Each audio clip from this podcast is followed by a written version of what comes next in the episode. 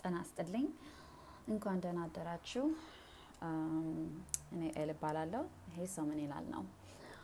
Thank you for joining me this morning. It is 7:45 and I am L and this is Sew Min Yilal, which translates to what will people say. So good morning. Um, I hope everyone had a wonderful Easter family weekend. Um, of course, Ethiopian Easter is next Sunday. So happy Palm Sunday to all my Habesha people. Anyways, I am back to continue on kind of unpacking my story, really for myself, um, and hopefully anyone that it can relate to that hears it, it resonates with as well. So, I um, we're past the school years at this point, past high school, past college. Um, and after I graduated from college, right before I moved to New York City, um, I got an, I was working at the law school financial aid office for that summer, and my uh, a late friend of mine, may he rest in peace, Darvell, um, he was working there with me, and we would often talk. And he he had come out as a gay man probably our sophomore or yeah about our sophomore year. Maybe even late in our freshman year if i'm not mistaken. Um, and him and i just became really really cool. And we ended up working together this particular summer of 98 wow. So um, so yeah so he basically would talk we, we would talk and we would get pretty personal. And i shared with him that i was really really interested in maybe dating a woman. So i had had these feelings and i really felt like i could trust him. So he's like he was kind of excited in a weird way. Um, but he was like oh really? Well i can help you um, you know meet someone if you want. You can let me put um, a personal ad up for you on Yahoo. So he, I ended up letting him, and he said, "Don't worry, I'll screen everyone. So if anybody's interesting, I'll let you know." So a few days pass, and he brings to my attention somebody that had responded, and he uh, put us in touch via Yahoo Messenger. Who remembers Yahoo Messenger? So her and I would talk while I'm at work, of course, and um, he would be right in front of me at his desk, so we would be, you know, discussing whatever me, her and I were, were messaging about. But in, in getting to know her a little bit just via the internet, mind you, this is 98, so yeah, we were on Yahoo Messenger. So she, um, come to find out, I went to high school with her. um, yeah, and she was in actually she was in one of my classes in high school. So we found that out. And i don't know i mean a part of me felt like oh my god you know i got caught even though i didn't i wasn't friends with her or anything. But just because of the fact that she actually knew me i felt like oh uh-oh you know the jig is up. But we kind of got past that and it was kind of actually cool and we were like, wow, you know, I can't believe we used to sit next to each other in, in choir class, you know. So um, that was a rather short lived exchange as far as her and I. Um, we did meet up in person a couple of times. It just didn't prove to be, her energy was just too, I don't know. I, I just, it wasn't, it didn't vibe with mine. So I ended up, um, parting, you know, ways as far as her and I communicating a few weeks after we met. And I still had some type of, I guess you could say, hope. Like, oh, maybe it was just her, you know, maybe I can meet somebody else. So I ended up meeting somebody else. And um, her and I kind of quickly fell into the friend zone.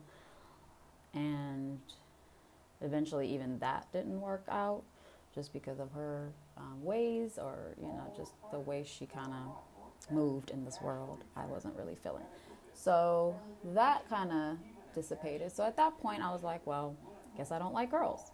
Um, it just was not my thing. So the end of the day, when I didn't, when I moved to New York, you know, I pretty much um, dated guys, and I had a couple of, you know, situations where it was like long-term dating. Um, but I just never really was ever emotionally invested in any of those relationships. If anything, it was just strictly physical. Um, yeah, so I'm gonna end right there because that's about five minutes, and I want to go ahead and save this segment, and I'll be right back. Is she? I'm back, and so let's continue the story. Basically, like I said, at this point, I was like, oh, I guess I don't like girls, whatever have you. So, as fate would have it, um, I began to manage a group, an R&B group, and that led me to managing some other artists. And excuse me if I'm like a little bit um, kind of staggering because I'm trying to protect identities. So, anyway, um, needless to say, I came across a few artists in my management career, and um, that led me to kind of being aware of a different type of woman. Um, and when I say different, I mean in the sense of how they uh, carry themselves and how they present themselves. So, um, the two women that I had met online, they were basically just like me in the sense of how they presented, meaning they were feminine.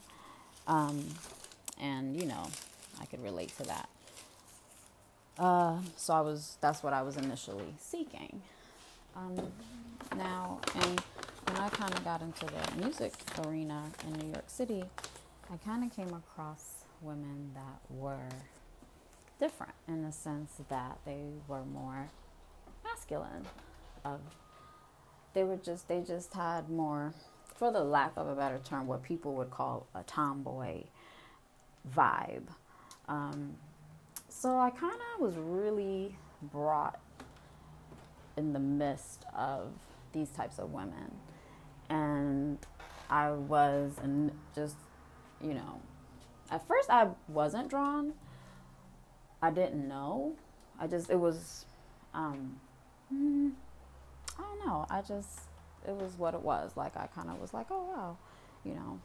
I didn't realize like when I I didn't when I in other words I was so naive that when I met these women I didn't immediately say oh they like women no, not at all. I totally was just like, oh, you know, this is how people, some people in New York dress.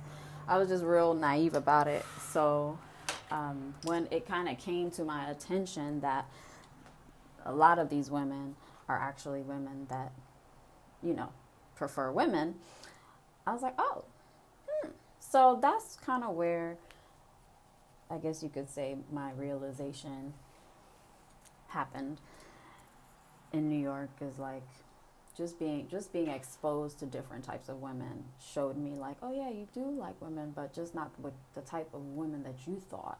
That's not really what meshes with your energy. So it was really interesting once i realized that. And you know the people that i met you know the people that the universe sent to kind of teach me um, about you know this side of the fence i don't know I just was very naive to a lot of things, and I still am. Let's keep it real. Um, but it was interesting because I was like, what?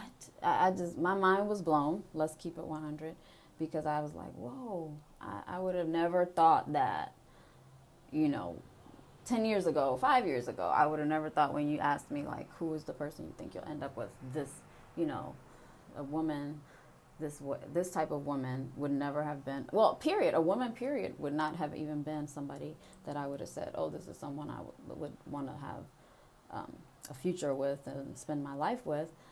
At that point you know i still was thinking of the whole marrying a man having 2.5 kids and 1.5 dogs and all that stuff. So when i came to the realization that no it's like what you want in your future and who you want to spend the rest of your life with is actually a woman. And not only is it a woman, but it's actually this type of woman who essentially every single day is protesting just by being who they are. Like every single day they, you know, walk out the house and they're like, fuck the world. That's how I see it. So it was just like, oh my God, great.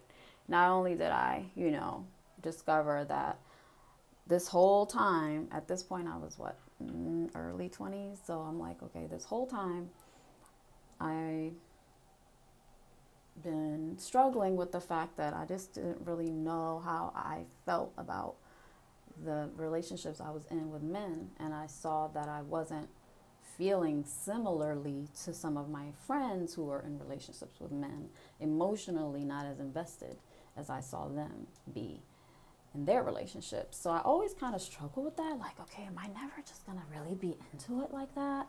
But it was weird to discover the thing that I was really into and then to to really experience that emotional investment which you know with some investments there is a loss so I had to really, at 20 something years old, kind of learn how to feel, kind of, not how to feel, but how to, what even those feelings were. You know, I had never really experienced them. So it was all just a, a very tumultuous and kind of confusing time for me because it was like too much information at once. like, wait, what? So, in a nutshell, that's kind of like how I came into the fact or came into the knowing of, of, of who I was and why all the way up until then, since I was a little girl, I was always conflicted about, you know, oh, you're going to be spending your, the rest of your life with a man, you're going to be married and have kids. I just was, that never sat well with me even as a kid, and I never knew why. So at 20, I don't know, two or three years old, when I'm finding this out, is like, whoa, really? And then, of course, the added